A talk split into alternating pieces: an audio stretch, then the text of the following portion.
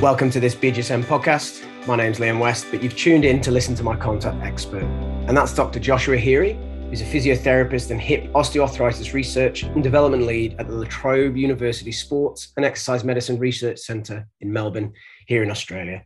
Dr. Heerey obtained his PhD in 2021 with his research program focusing on the understanding the relationship between the hip joint imaging findings and pain with their risk factors for development of early hip osteoarthritis in football players. He's also currently a member of the International Hip Related Pain Research Network and the Young Athlete Hip Research Collaboration. They're both multidisciplinary international research teams created to improve the care of people living with hip and groin conditions, which all of you on the line actually have to manage in the clinic day to day. Dr. Heerey works clinically at Lifecare Prahran Sports Medicine Clinic here again in Melbourne and has a really particular interest in the management long-standing hip and groin conditions, which we're going to talk about today on the podcast. So welcome to the podcast, Dr. Heerey. Thanks, Liam. It's a pleasure to be with you this morning. How common is hip pain in footballers, Josh? So that's a really good question, Liam. So I suppose there's there's two points I would like to make. I think the first is probably not as common as you would think. And I think a lot of the confusion around how common hip conditions are probably stems from the high prevalence of imaging findings, in particular, probably CAM morphology that we see in athletes. And I think to build on that, we, we probably know in, in this space, we know more about um, how common uh, these conditions are in men more than we do in women. But I suppose to, to if we look at the prospective studies looking at, uh, at time loss injuries, so those injuries that um, result in a, a, football player, in this instance, missing training or match play, the large UEFA studies um, tell us that less than 5% of all hip and groin conditions um, or hip and groin time loss injuries actually result from hip related conditions. So FAI syndrome, uh, labral tears, etc. Um, what is probably more common is, is things like adductor related groin pain, which we know obviously we, we see a lot in, um, in, in football athletes in particular. But I think it, if we, I suppose, um, move our attention to studies that look at football players in particular with long-standing hip and groin complaints, that's probably where we see a really wide pre- um, range of prevalences. So, for instance, um, some of the work that came from Rachel Taylor, um, who was based in Aspetar, found that around 7% of all, um, of all athletes presenting with chronic hip and groin pain to their groin clinic had hip related conditions. I suppose on the other side of that is that some studies from, um, from Northern Ireland found that um, that hip related conditions are, are, are, really quite common in, in um, football players in particular with long standing symptoms. So I think there's this this really wide range of of prevalences in studies probably probably stems from two main factors that what I mentioned before about the high prevalence of imaging findings, and second would be the the differences in uh, diagnostic criteria we use between different studies that look at at athletes with long-standing hip and groin pain. And I think if we look at the other end of the spectrum in our retired athletes, that appears to be where hip-related conditions potentially become more of an issue. So we know that retired um, male footballers in, this instance have a higher um, odds of developing OA once they finish their football career. So I suppose to sum that all up, it appears that um, hip related conditions uh, are less common during the career of an athlete, and there obviously are uh, exceptions to that. Um, but they appear to become more common as the athlete is um, is going um, to the the later stages of their career and potentially once they finish playing their sport uh, in later life, they appear potentially to have a, um, a bigger um, impact on um, a retired athlete. Let's work through a virtual clinic. Let's say I've got a previous semi professional, so 42 year old retired soccer player with hip and groin pain. He's in, he's in my clinic. How do you recommend I go about trying to diagnose what's probably my early suspicion of hip OA? Yeah, and that's obviously a, a, case that I'm sure many of the listeners have have um, had in front of them um, in their clinical practice. I think the f- the first thing I would say is that it's really important that we always consider conditions that masquerade as hip and groin pain, even in an athlete. So I think my first protocol is is always: is there another um, a potential medical reason or non musculoskeletal reason that may be causing or contributing to my, um, in this instance, football players' hip and groin complaint? Um, then if we sort of move through the, the different phases, then I think it's always important that we consider um, what the defined clinical entities that come from obviously the, the Doha agreement. Um, and then and then building on that would also be ruling out things such as uh, lumbar spine involvement, um, sacroiliac joint involvement, and then we sort of come to the hip joint, and um, and then uh, we would be trying trying to work out a way that we can actually, um, I suppose, um, determine the relevance of the hip joint in our athlete. But most of these players will present with um, restricted range of motion, in particular flexion, but also internal rotation. Um, they the distribution of symptoms may be anywhere from the groin around to the anterior or lateral hip. And they'll often complain of um, activity related pain um, and, and potentially some stiffness uh, in the morning that, in most instances, should last for less than um, an hour if, we th- if we're thinking OA. Let's say that the patient midway through the clinic tells me that he's actually had an x ray done. He reports that he's been told there's severe osteoarthritic changes, there's bone cysts, loss of joint space, osteophytes. His GP friend actually would have looked at the images and said, Look, this is bone on bone. Those are the words that patients love to hear. He, he's pretty confused because he states, Actually, I've only got mild activity related pain. So why am I so bad? Like I must need an operation. Do you have any tips of how I should be tackling this in the clinic, that disconnect? Yeah, it's obviously a um, it's always a tricky um, conversation to have um, with any patient, really, because often they've come with information that has told them that these imaging findings are relevant, whether that be from another he- um, health professional or from the radiology report. So I think um, the way I normally tackle that is um, is framing the symptoms that they often get through their their joint complaint if, if they uh, do have hip osteoarthritis in this instance um, and framing it within a biopsychosocial framework. So, talking about the role of structure, so maybe the imaging findings, um, also touching on um, you know their, their, their sleep, their um, their diet, um, their their general systemic health. Um, and if, you, if you're framing that way, then we can start to work out all the potential contributors to our athlete symptoms. And another nice um, trick that I often use is if they come with an AP pelvis X-ray, which they often do, is actually ask them about their other hip. So often they have unilateral symptoms.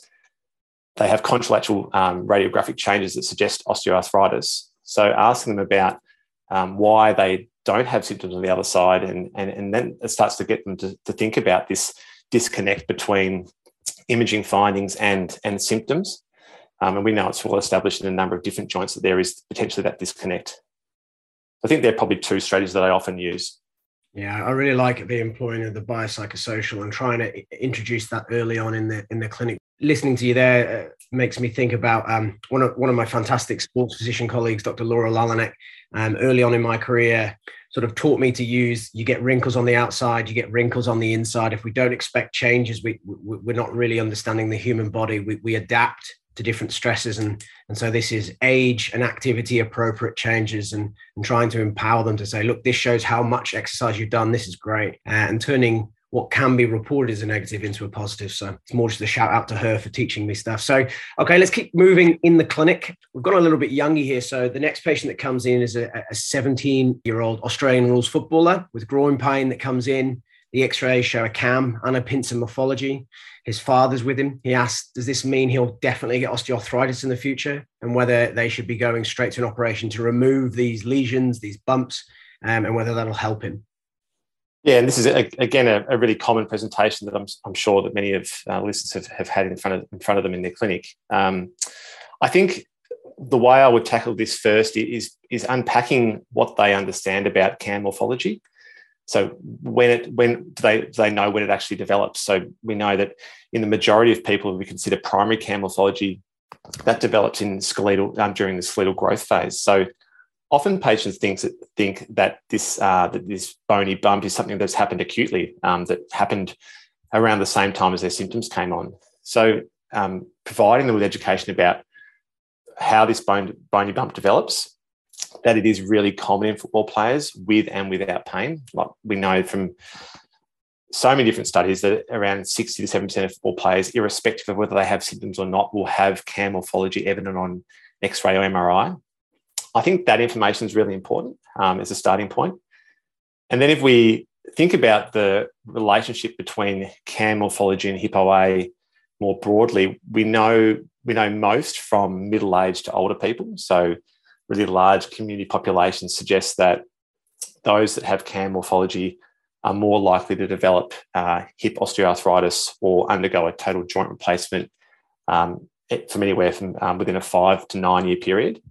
Um, but I think the important point to make there is that not everyone with CAM morphology will either develop hip osteoarthritis or undergo a total joint replacement. That's a really important, important point to take home today. If we um, focus specifically on athletes, we generally know less about the role of CAM morphology and earlier OA changes in athletes, purely and simply just because it's a really hard population to study, especially in, in the elite setting. So there's there's one study which was conducted in the United States, and they looked at high school athletes, and they followed these athletes. They were around um, 15 or 16 at the time when they entered into the study, till about when they were 21 to 22 years old. So over roughly about a five year time period. And what they found was that the athletes that entered the study and had CAM morphology um, at the start of the study had a 2.5 times greater risk of, um, of having uh, progression of MRI changes over a five year study period. Um, but again, not all those, not all the all the athletes with CAM morphology had structural progression on MRI. And some of the work that we've done here in Melbourne in our FORCe cohort, which um, is a is a large um, uh, uh, popular uh, prospective study, sorry, looking at um, semi elite Australian football and soccer players found that those athletes with CAM morphology um, had a higher prevalence and greater severity of MRI, uh, MRI defined labral and cartilage changes. But I think the important thing to take out of our study is that we actually saw that in football players with symptoms, but also those without symptoms. So it appears that these changes are occurring in, in athletes, but just because they're occurring, so the MRI changes, for instance, it doesn't actually always mean that the athlete will develop become symptomatic. The, the relationship appears really, really complex, and, and we don't know enough in that space at the moment. So I think when we're talking about the risk of, of, um, uh, of OA development in an athlete with CAM morphology, we need to be really clear, clear with what we do and don't know. It appears that it is related to structural changes in the joint, but uh, why and when an athlete becomes symptomatic, or if they do, again, we need to know more. Um, it may be a, a combination of other um, acetabular um, morphological changes. It may be um, they're playing in different positions on the, on the field. It may be that they have coexisting conditions such as adductor or iliopsoas related pain. Um, it, it's just really quite complex, and we don't know enough to be really confident to tell an athlete, yes, you are going to develop hip osteoarthritis in the, um, the medium to the short to medium term. That's why we've got individuals like yourself doing a PhD in the area to tell us the answers. One part of me there goes, well, if if they are that common, we're not really sure yet. Why why why would I scan these individuals because I might just get confused by what I'm seeing? But are there any areas where the literature shows that imaging is really important for us as the clinician? There is, but I, I, think what, what I would like to do is, is just take a little bit of a step back and actually talk about the imaging findings that are really quite common. So I think that is that helps you start to build your, uh, I suppose, uh, understanding of, of, of, of when and, and, and what images imaging findings may be really relevant in your athlete. So some of the work we've done here at La Trobe um, has, has, has, shown that um, labral tears, for instance, are seen in around 70% of football players, irrespective of whether they have symptoms the same can be said for cartilage defects, where around one in every um, two football players, irrespective of symptoms, will have MRI defined cartilage changes. And again, we, we um, refer back to CAM morphology. Again, we know that around two thirds of football players, again, irrespective of symptoms, will have CAM morphology on, on, on X ray. So I think knowing that, um, again, you can start to educate um, both your athlete and medical staff or a parent if, if, if, um, if it's a younger athlete. But if we think about the, the findings that may be really relevant, we know that um, generally, uh, uh if the, your athlete, athlete sorry, presents with a greater severity of cartilage changes on MRI, then um, it is uh, their outcome at, say, hip arthroscopy is likely to be um, worse if we think about their symptoms and their function when we compare them to an athlete that doesn't have cartilage, um, severe, um, severe cartilage changes. Um, we also know that uh, bone marrow edema um, on MRI and, and cystic change on MRI is associated with poorer outcomes after hip arthroscopy. If we look at our conservative approaches, there's some preliminary evidence from uh, Nicola Casartelli, who's a um, who's based in uh, in Switzerland, um, that shows that um, those uh, the individuals with FAI syndrome and larger CAM morphology appear to be um, more likely to not respond to exercise-based therapies. But again, we, we know more in the in the in, the surgical areas, but less in the um, in the physiotherapy or exercise-led treatment space.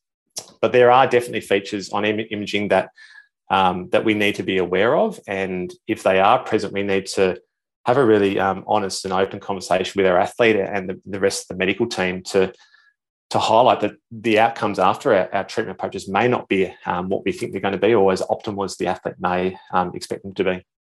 Some really powerful stats, I think, that straight away the clinician can use tomorrow uh, with their patients. And I think you've coherently synthesized a large body of literature there in two minutes, which is really useful for me and everyone else listening. Look, whilst I've got you on the podcast, I think it'd be remiss of me not to try and look into the future and, and, and try and ask you really, can you give us the inside scoop on what we should expect from um, research in the hip and groin area in the future?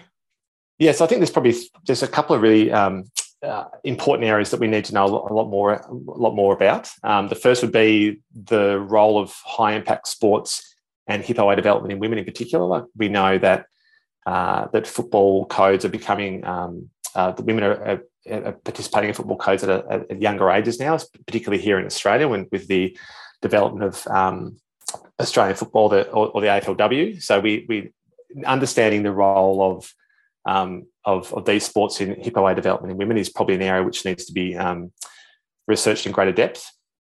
I think, uh, as I alluded to earlier in the podcast, the the role of CAM morphology in athletes again we need to know more um, and. Uh, the longer we need to follow our athletes over longer periods of time. So some of the work we're doing here at La Trobe University in our um, our FORCe cohort will um, hopefully um, answer some of these questions. But I think also we need to probably think about uh, um, things other than CAM morphology um, and how they influence structural change in the joint. So um, things such as uh, movement biomechanics, hip strength, um, hip joint function, and, and their role, because we know we can probably modify those, whereas obviously modification of CAM morphology um, is, is, is far more um, complex and involved than it would be of those other, other features. Um, and then I think lastly, probably identifying um, whether it be athletes or non-athletes that are particularly at risk of developing hip OA early in life, and then developing tailored and targeted treatments that um, can intervene early and, and, potentially slow their their um, disease trajectory, so we can um, we can um, I suppose reduce the burden that we know exists in those in, in younger people that have early onset hip osteoarthritis. Would probably be the three main areas I think we need to focus our attention on. Great. Well, we will watch this space intently. And thank you very much for your time and expertise and sharing it with listeners on the podcast with what's been a really clinically focused podcast today. And I really appreciate that, Josh. Thanks, Liam. It's been a pleasure. Uh, and thanks to you, the listener, for tuning in to this BJSM podcast on hip and groin pain and the function of imaging for these patients. I hope that you can get to engage with the BJSM via our social media channels and that you get to have a very physically active